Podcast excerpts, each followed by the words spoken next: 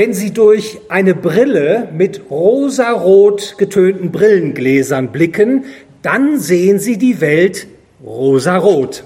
Wenn Ihre Brille eine blaue Tönung hat, dann erscheint Ihnen alles, was Sie sehen, blau gefärbt. Ganz ähnlich verhält es sich in der Wissenschaft. Was man als Wissenschaftler erkennt oder meint zu erkennen, ist nicht unabhängig von der sprichwörtlichen Brille, die sie auf der Nase tragen, durch die sie in die Welt schauen. Mit der sprichwörtlichen Brille ist hier die sogenannte wissenschaftliche Methode gemeint, die der Wissenschaftler anwendet. Die wissenschaftliche Methode beschreibt das Vorgehen, wie man Erkenntnisse gewinnt über ein Erkenntnisobjekt.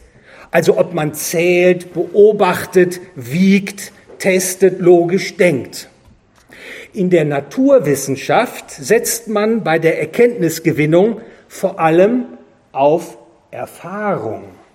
Man stellt Hypothesen auf, wenn ich den Stein fallen lasse, dann fällt er zu Boden. Und dann überprüft man diese Hypothese durch Messungen, Beobachtungen, Laborexperimente. Diese wissenschaftliche Methode der Naturwissenschaft ist vor geraumer Zeit von der Volkswirtschaftslehre, von den Sozialwissenschaften übernommen worden. Auch in der Volkswirtschaftslehre stellt man heutzutage Hypothesen auf und testet ihren Wahrheitsgehalt anhand von Erfahrungen. Doch ist das ein gangbarer, ein richtiger Weg? Die Vertreter der österreichischen Schule der Nationalökonomie, vor allem in der Tradition des Ökonomen Ludwig von Mises bestreiten das ganz vehement. Sie argumentieren, dass man die Volkswirtschaftslehre nur als sogenannte a priori Handlungswissenschaft konzeptualisieren, also verstehen kann, nicht aber als Erfahrungswissenschaft. Was heißt das? Nun, eine Aussage ist a priori, lateinisch a priori, wenn man sie nicht widerspruchsfrei verneinen kann, wenn ihre Verneinung ihre Gültigkeit bereits voraussetzt. A priori Aussagen sind für das menschliche Erkenntnisvermögen wahr und sie sind, oh Wunder, erfahrungsunabhängig. Ein Beispiel für eine a priori Erkenntnis ist, das kennen Sie alle, die Logik. Und hier etwa der Satz des Widerspruchs. Zwei Aussagen, die sich widersprechen, können nicht beide wahr sein. Ein weiteres Beispiel. Wir wissen a priori, dass der Mensch handelt, dass der Satz, der Mensch handelt, nicht widerspruchsfrei verneint werden kann, dass er apodiktisch wahr ist. Wer sagt, Herr Polleit, der Mensch handelt nicht, der handelt und widerspricht dem Gesagten. Aus der nicht widerspruchsfrei verneinbaren Erkenntnis, dass der Mensch handelt, lassen sich weitere Aussagen, wahre Aussagen ableiten. Zum Beispiel, menschliches Handeln ist stets zielbezogen. Wenn Sie das verneinen, ist das eine zielbezogene Handlung. Das Handelnde, der Handelnde muss Mittel einsetzen, um seine Ziele zu erreichen. Mittel sind immer knapp und deshalb schätzt der Handelnde mehr Güter höher als weniger Güter. Handeln impliziert Ursache Wirkung. Jeder Handelnde hat eine sogenannte Zeitpräferenz, das heißt, er wertet die gegenwärtig verfügbaren Güter höher als die erst künftig verfügbaren Güter und vieles andere mehr. Und mit diesem a priorischen, handlungslogischen Denken können wir ganz Grundlegendes über die menschliche Gemeinschaft und vor allem auch über das Geld, und darum soll es ja hauptsächlich heute auch gehen, erkennen, ohne dass wir dazu auf Erfahrungen zurückgreifen müssten. Beispielsweise die Herkunft des Geldes. Menschen mit einer Mindestintelligenz ausgestattet treten aus Eigennutz in eine Arbeitsteilung, denn dadurch erhöht sich die Ergiebigkeit der Arbeit. Wenn Arbeitsteilung vorherrscht, dann produzieren die meisten Menschen nicht mehr nur für den Eigenbedarf, sondern hauptsächlich für die Wünsche ihrer Mitmenschen. Folglich erfordern die in Arbeitsteilung erzeugten Güter das Tauschen. Äpfel gegen Birnen, Schuhe gegen Brot, Hosen gegen Bücher. Das primitive Tauschen findet in einer Naturaltauschwirtschaft statt. Doch es geht besser und einfacher, und zwar dann, wenn man ein indirektes Tauschmittel verwendet. Man tauscht, indem man ein indirektes Tauschmittel einsetzt, beispielsweise Muscheln, Gewürze oder Vieh. Und das indirekte Tauschmittel, das dabei die größte Akzeptanz gewinnt, wird zum Geld erkoren.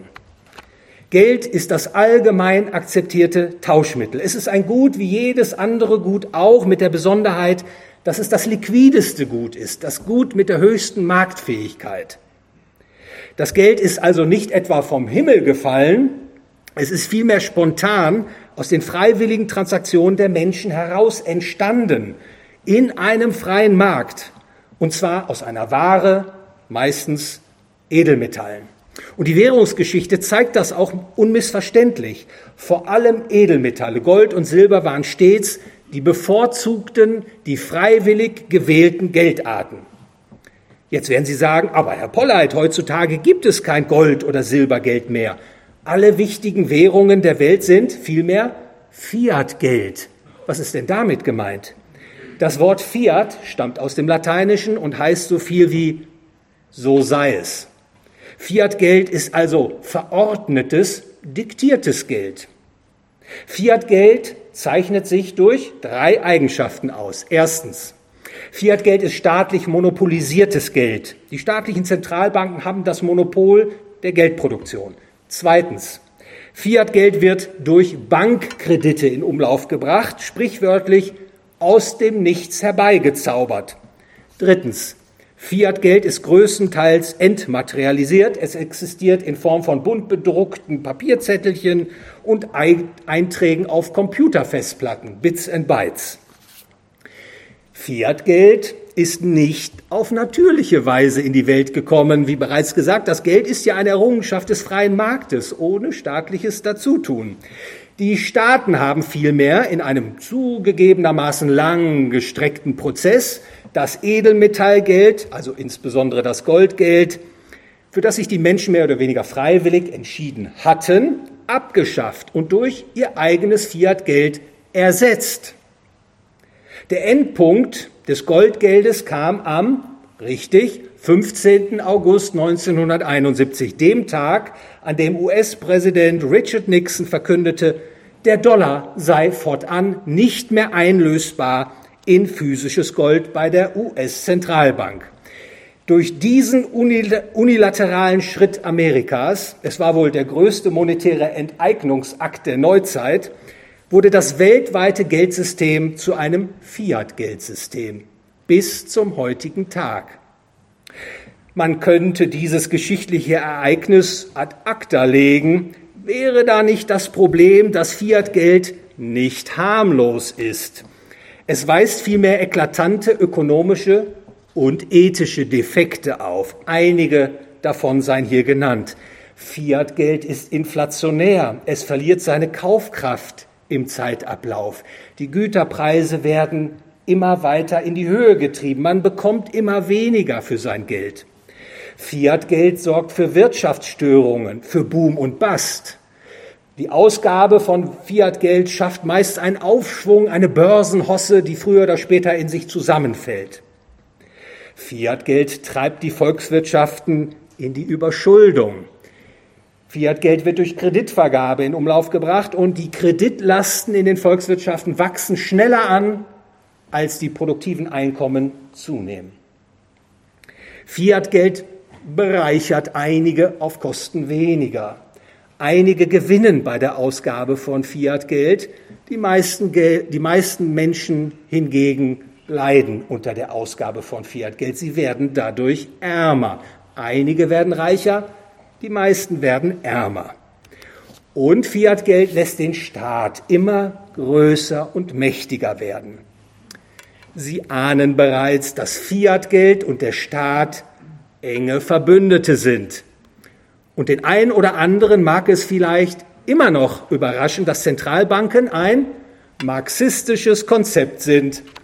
In ihrem kommunistischen Manifest aus dem Jahre 1848 nennen Karl Marx und Friedrich Engels zehn Maßregeln, um die Eigentumsverhältnisse umzustürzen, um den Kommunismus zu schaffen.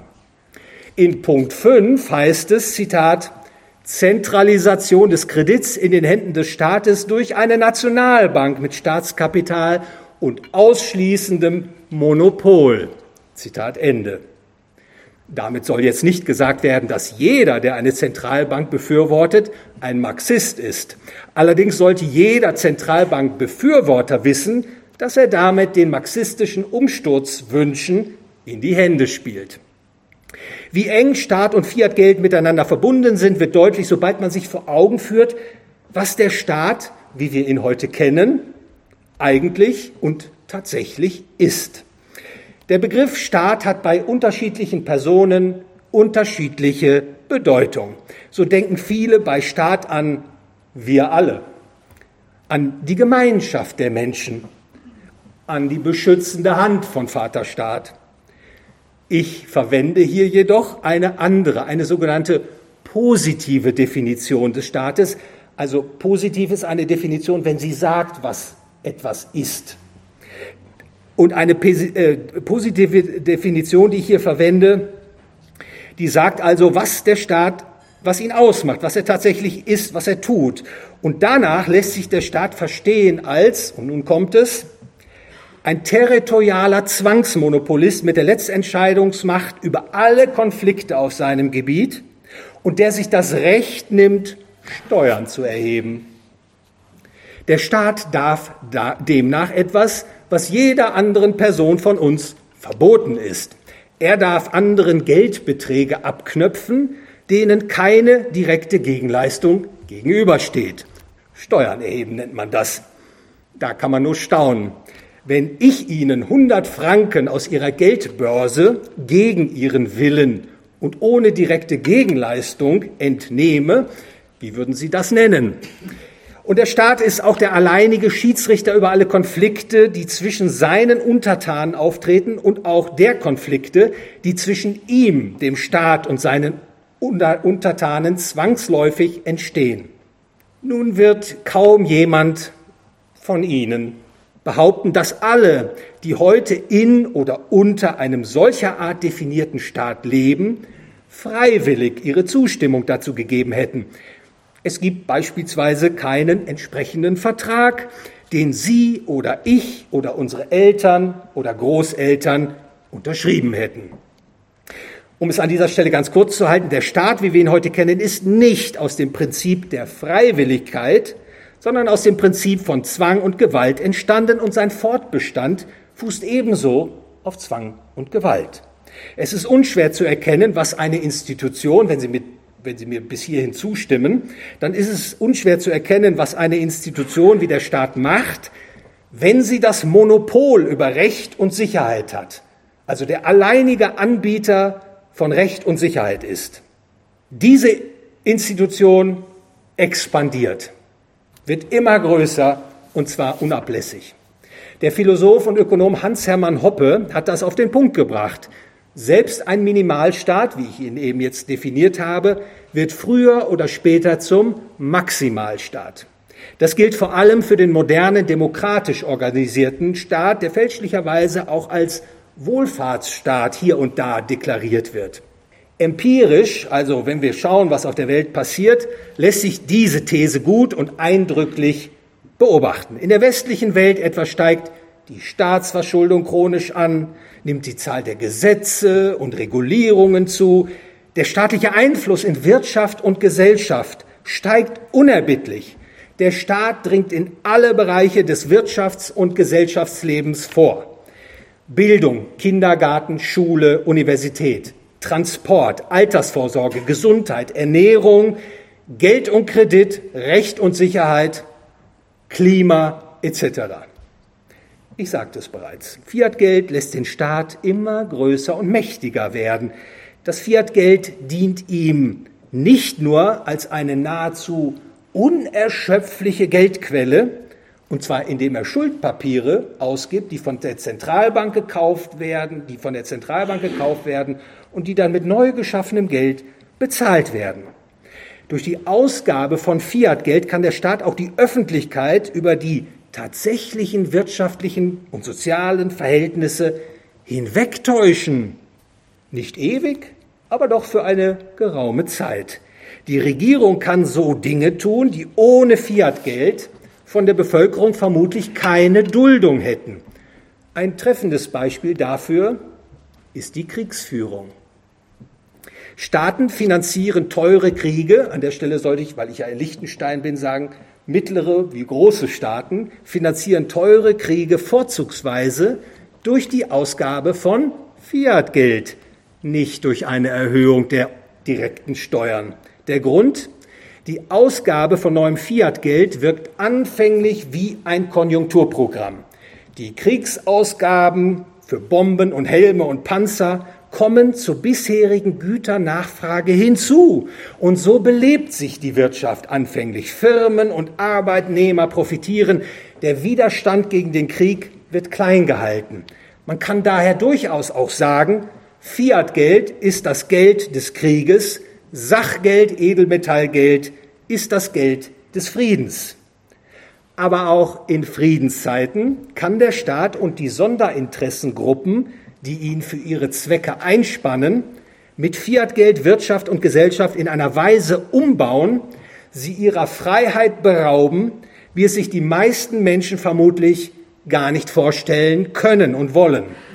Ein aktuelles Beispiel ist der sogenannte Great Reset, in Hochdeutsch der große Neustart, wie er vom World Economic Forum propagiert wird.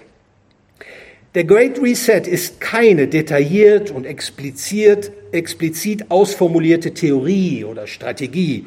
Es handelt sich vielmehr um ein Sammelsurium von durchaus faszinierenden Zukunftsvisionen, bedrückenden Bedrohungsszenarien sowie weitreichenden wirtschaftlichen und gesellschaftlichen Umgestaltungsfantasien.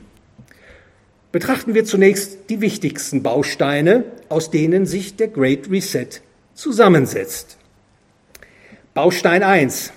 Stakeholder Capitalism. Darunter ist zu verstehen, dass die Eigentümer der Unternehmen nicht mehr nur ihre eigenen Interessen, sondern vor allem auch die Interessen dritter Gruppen, die da sich melden, bedienen sollen. Baustein 2. Environmental, Social and Corporate Governance, ESG. Kapitalanleger, vor allem große Lebensversicherungen und Pensionsfonds, werden gedrängt, in Unternehmen zu investieren, die das ESG-Siegel tragen. Und ein gutes ESG-Siegel wird nur verliehen an die Unternehmen, die sich an politisch vorgegebene Kriterien halten. Baustein Nummer drei, Vogue sein. Dahinter verbirgt sich die psychologische Idee, Konflikte zwischen den Menschen herbeizureden, den friedvollen Zusammenhalt der Menschen zu zersetzen, den Menschen Schuld- und Minderwertigkeitskomplexe einzureden, dass es ihnen nur gut geht, weil es dafür anderen schlecht geht und dass es gut und richtig ist, weniger zu wollen. Baustein Nummer vier. Klimakatastrophismus. Ihm zufolge sterben die Erde und ihre Bewohner, wenn nicht der Kapitalismus abgeschafft wird. Die Staaten müssen das Ruder übernehmen und umsteuern, und zwar indem sie das System der freien Märkte beseitigen, die individuelle Freiheit einhegen, zurückdrängen, aussetzen. Baustein Nummer 5. Transhumanismus.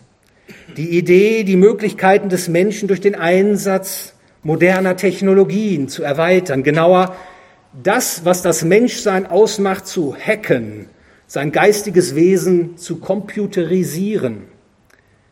Baustein Nummer 6, vierte industrielle Revolution.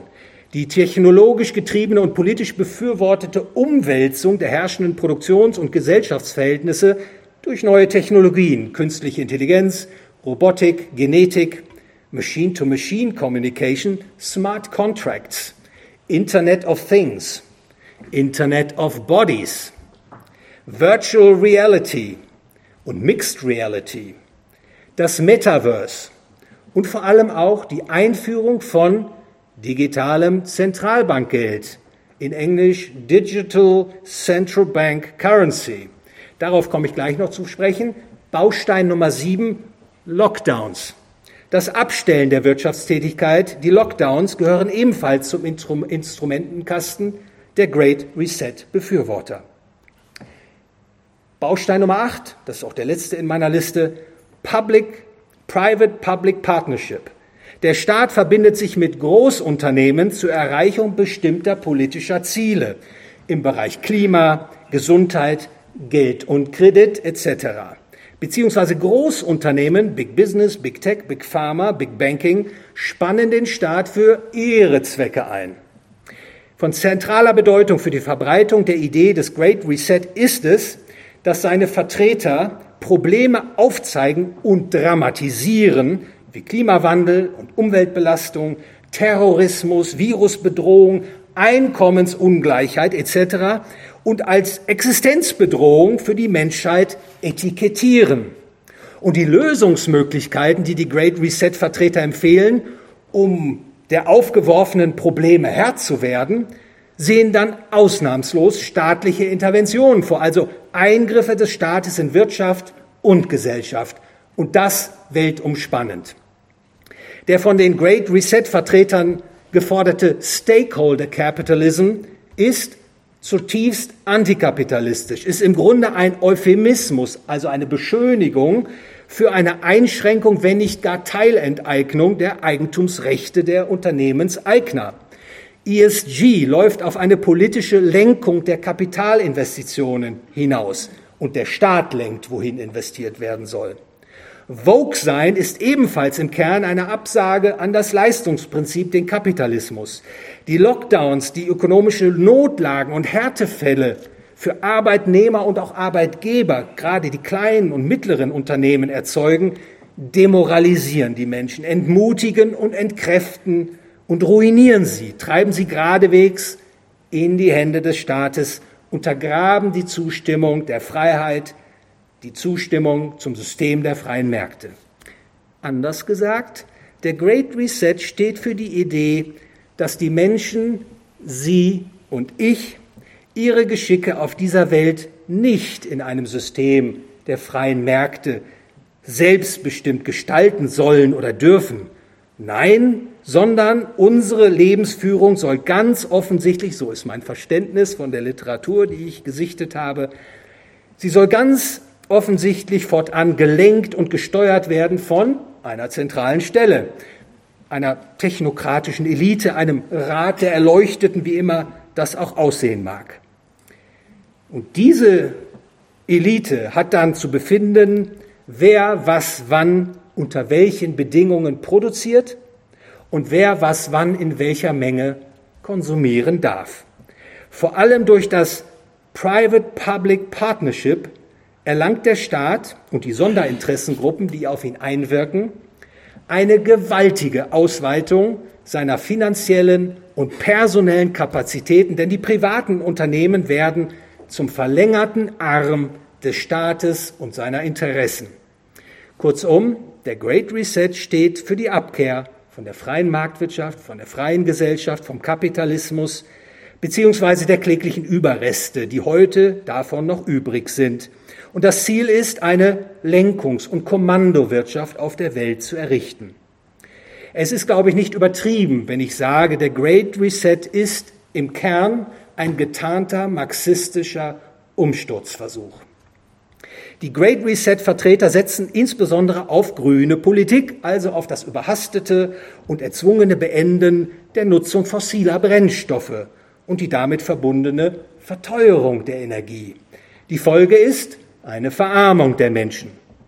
Das merkt man vielleicht in Liechtenstein und in der Schweiz noch nicht so sehr, aber in meinem Herkunftsland ist das überall jetzt schon zu sehen. Weniger Wachstum, weniger Einkommen, Verschlechterung der materiellen Güterausstattung. Doch das Fiat-Geld hilft, diese Folgen der grünen Politik vor den Augen der Menschen weitestgehend zu verbergen.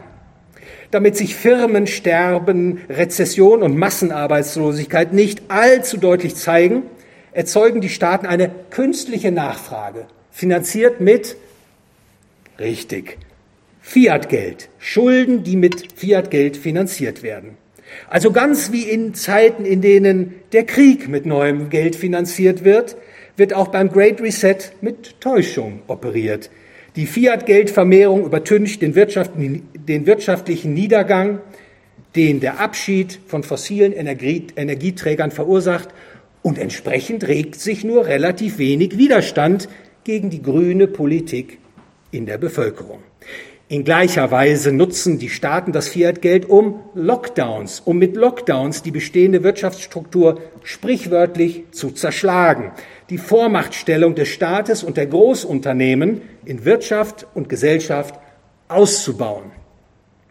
Ein Lockdown bedeutet im Kern, alle bleiben in ihren Wohnungen, niemand geht zur Arbeit, nichts wird produziert. Unternehmen büßen ihre Umsätze ein, Löhne werden nicht mehr gezahlt, der Staat erzielt keine Steuereinnahmen mehr. Ausbleibende Unternehmensgewinne, verlorene Arbeitseinkommen und versiegende Steuereinnahmen, alles wird wettgemacht durch die Zentralbank. Sie erzeugt neues Fiat-Geld aus dem Nichts.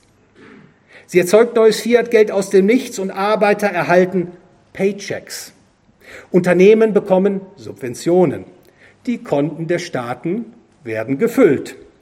Wie in Kriegszeiten erzeugt auch hier die Ausgabe von neuem Fiat-Geld anfänglich eine Wohlstandsillusion, die den Widerstand der Bevölkerung gegen die Lockdowns schmälert oder auch ganz abstellt. Wenn die Great Reset-Vertreter weiter wie bisher machen können, dann werden sie vermutlich auch Lockdowns aufgrund klimabezogener Narrative durchsetzen wollen. Und die Zentralbanken werden dann eine neue Welle von anschwellenden Staatsdefiziten mit neu geschaffenem Fiat-Geld finanzieren. Inflation mit allen ihren wirtschaftlichen, sozialen und politischen Verheerungen wird die Folge sein. Dass die Zentralbanken daran arbeiten, digitales Zentralbankgeld, ich hatte das eben schon erwähnt, nämlich im Englischen spricht man über Central Bank Digital Currency, auszugeben, ist vor dem Hintergrund des bisher Gesagten nicht überraschend. Die Great Reset-Vertreter prognostizieren und befürworten, dass im Grunde alle Transaktionen des täglichen Lebens digital abgebildet werden. Bis hin zum Internet of Bodies, zur Abspeicherung unserer Gehirntätigkeit im Internet. Um wirklich alles im Internet stattfinden zu lassen, gehört auch Geldtransaktionen den digitalen Erfordernissen und Möglichkeiten anzupassen. Insbesondere ein programmierbares Geld ist für die Great Resetter von sehr großem Interesse.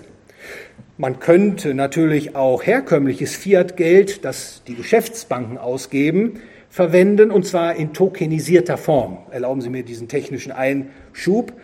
Dass man jedoch digitales Zentralbankgeld befürwortet, hat den Grund, dass mit digitalem Zentralbankgeld gewaltige Kontroll- und Machtmöglichkeiten für die Zentralbanken und die Staaten und die Sonderinteressengruppen verbunden sind. Nur einige ganz wenige Folgen seien hier genannt mit Blick auf das digitale Zentralbankgeld. Erstens, digitales Zentralbankgeld verdrängt sehr wahrscheinlich das Bargeld. Konsumenten und Produzenten verlieren dadurch die letzten Reste ihrer finanziellen Privatsphäre werden vollends gläsern. Zweitens hat sich das digitale Zentralbankgeld erst einmal hinreichend weit verbreitet, kann die Zentralbank die Geldmenge in der Volkswirtschaft sprichwörtlich per Knopfdruck erhöhen. Die Missbrauchsmöglichkeiten mit der Inflation, dass Staaten und ihren Zentralbanken in die Hände gelegt wird, wird geradezu maximiert. Drittens. Die Zuteilung von digitalem Zentralbankgeld erfolgt durch das Prinzip Willkür. Die Zentralbank entscheidet, wer wann wie viel Geld bekommt und wer nicht. Die einen werden von der Politik begünstigt, die anderen benachteiligt. Mit digitalem, mit digitalem Zentralbankgeld lässt sich der Umsturz der Einkommens- und Vermögensverhältnisse einfacher denn je monetär auf dem monetären Wege erreichen. Und der letzte Punkt, Vier, digitales Zentralbankgeld lässt sich verbinden mit einem sogenannten Social Credit Score aller China.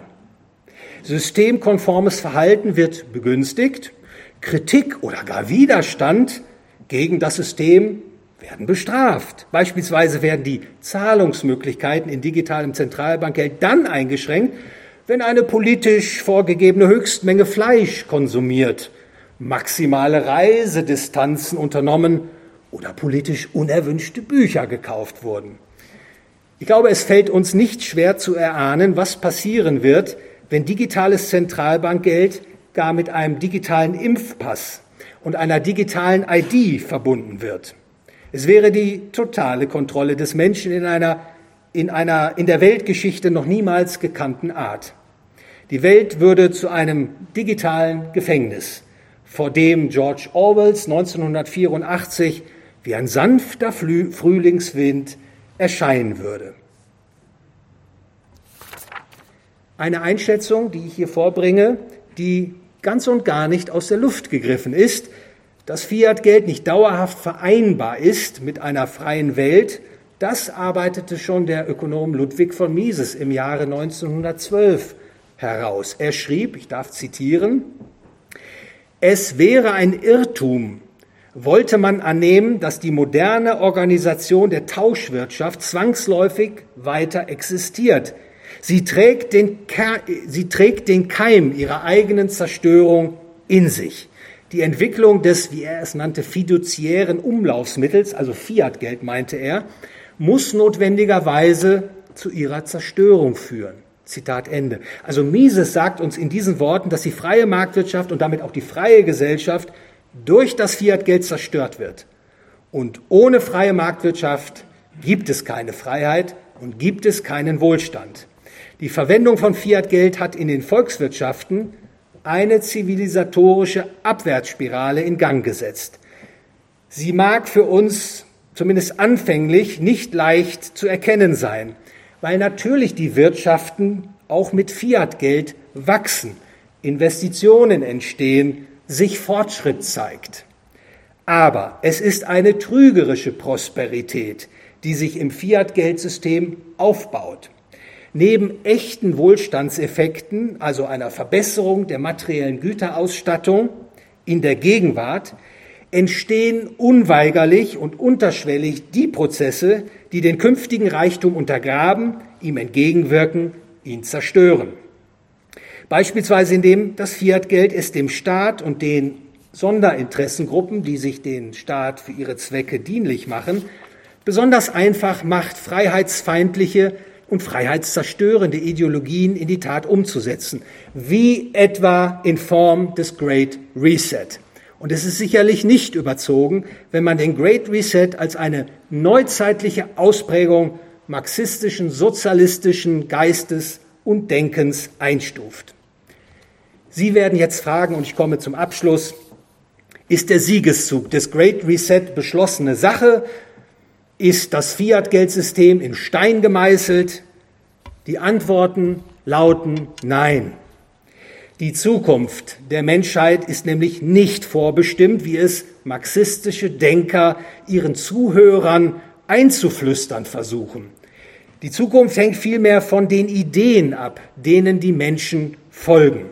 Daher können auch die besseren Ideen, die freiheitlichen Ideen, die finsteren sozialistischen Ideen, einschließlich des Great Reset und des Fiat-Geldes, aus dem Felde schlagen.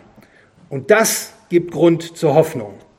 Die Problematik des übermäßig großen Staates, wie wir ihn heute kennen, nicht so sehr in Liechtenstein, aber an ihrer Landesgrenze fängt es schon an.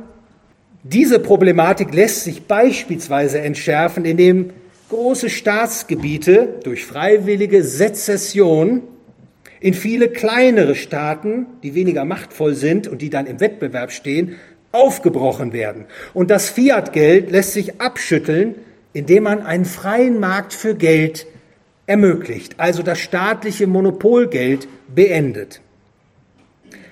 Allerdings wird es vermutlich nicht ausreichen, so denke ich als Ökonom, nur die zielführenden ökonomischen Erkenntnisse und Konzepte zu verkünden. Man muss vor allem auch Sorge dafür tragen, dass diese Ideen auf Akzeptanz stoßen. Es gilt daher, so manche geistige Hürde bei Ihnen, bei vielen Menschen zu überwinden.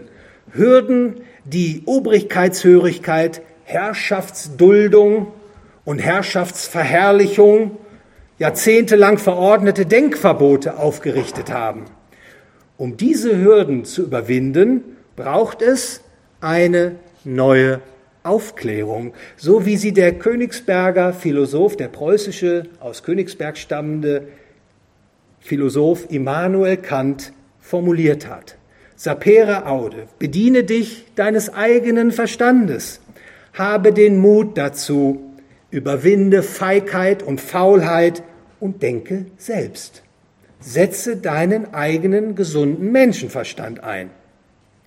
Die eingangs von mir angesprochene Handlungslogik, die unsere Erkenntnis- und gesellschaftstheoretische Spurensuche in meinem Referat geleitet hat, spielt bei dieser notwendigen Aufklärung eine ganz entscheidende Rolle. Denn die Logik des menschlichen Handelns öffnet uns sprichwörtlich die Augen. Man muss nur den gesunden Menschenverstand einsetzen. Sie hilft, die zahlreichen Fehlentscheidungen, Irrtümer, Täuschungen und so manches Lügengebäude, das sich unter der Verwendung der vorherrschenden wissenschaftlichen Methode gerade in der Volkswirtschaftslehre aufbauen konnte, zu durchschauen, zu entzaubern und zu korrigieren.